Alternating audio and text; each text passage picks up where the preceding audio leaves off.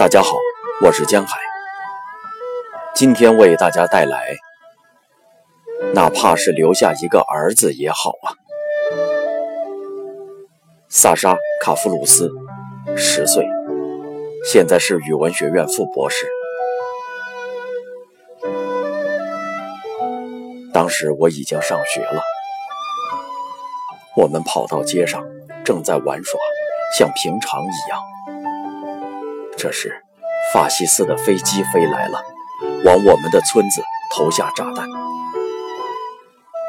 之前有人告诉过我们西班牙发生的战争，西班牙儿童的不幸遭遇。如今，炸弹落到了我们的头上。上了岁数的妇女趴在地上，祈祷着。就是这样，我一辈子都记得列维坦的声音。他宣布战争开始了。我不记得斯大林的声音。人们一天天地站在集体农庄的扬声器附近，等待着什么？我站在父亲的身边。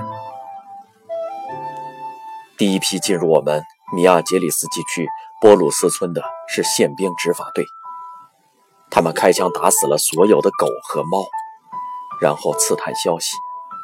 积极分子住在哪里？战争前，在我们家设过村委会，但没有一个人指认父亲，就是说，没有人出卖他。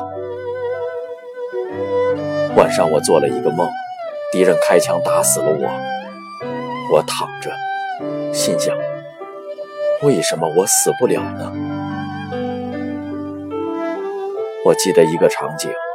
德国人追赶母鸡，抓住后把它举起来，旋转着甩动，直到在手里甩没了鸡脑袋。他们哈哈大笑。我好像觉得我们的鸡在叫喊，像人一样，人一样的嗓音。还有那些猫，那些狗。敌人开枪射杀他们的时候，这之前。我没有看见过死亡，既没有见过人的死亡，也没有见过其他动物的死亡。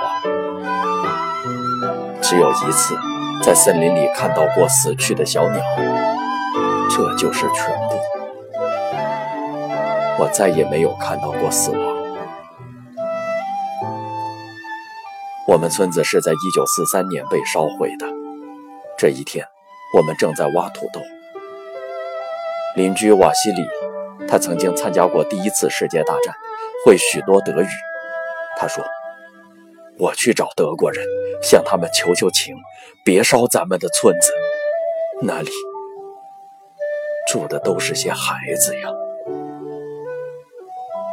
他去了，结果被敌人烧死了，学校也被烧毁了，所有的课本都烧了。我们的菜园也被烧了，还有果园。我们该往哪里去呢？父亲领着我们去找柯金斯基森林中的游击队。我们走着，遇到了另外一个村子里的人，他们村也被烧毁了。他们说德国人就在附近。我们爬进了一个大坑里，我。弟弟瓦洛贾、妈妈和小妹妹，还有父亲。父亲拿着手榴弹，我们商量好，万一德国人发现我们，他就拉开导火索。我们相互道别。我和弟弟抽掉皮带，打了个结，套在脖子上，想要上吊。妈妈亲吻了我们大家。我听见他对父亲说。哪怕给我留下一个儿子也好啊！父亲当时就说：“让他们逃跑吧，年轻，也许会得救。”我非常舍不得妈妈，我不走，就是这样，我没走。我们听见狗在叫，听见陌生的口令声，听见射击的声音。而我们的森林生长得这么茂密，松树一棵挨一棵，密密麻麻，十米之外就什么都看不见了。即便是一切都离得很近，可是听起来就像离得很远。当四周寂静下来，妈妈都不能站起来了，她的双腿不听使唤了。爸爸把他扶了起来。过了几天，我们遇到了游击队，他们认识父亲。我们勉强能够迈步，非常饥饿。双脚都磨破了。我们走着，一位游击队员问我：“你想在松树下面找到什么？是糖果，还是饼干，还是一块面包？”我回答：“一把子弹。”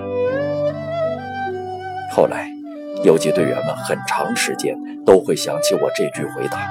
我是如此憎恨德国鬼子，因为一切。因为妈妈，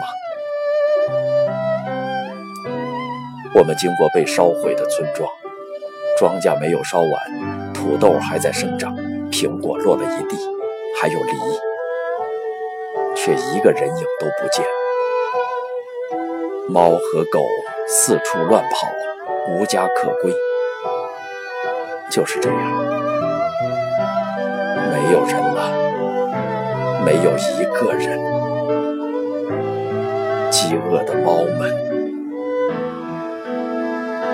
我记得，战争结束后，我们村就剩下一册识字课本，而我找到的并且读完的第一本书，是一册算术习题集。我像读诗一样读这本习题集，就是这。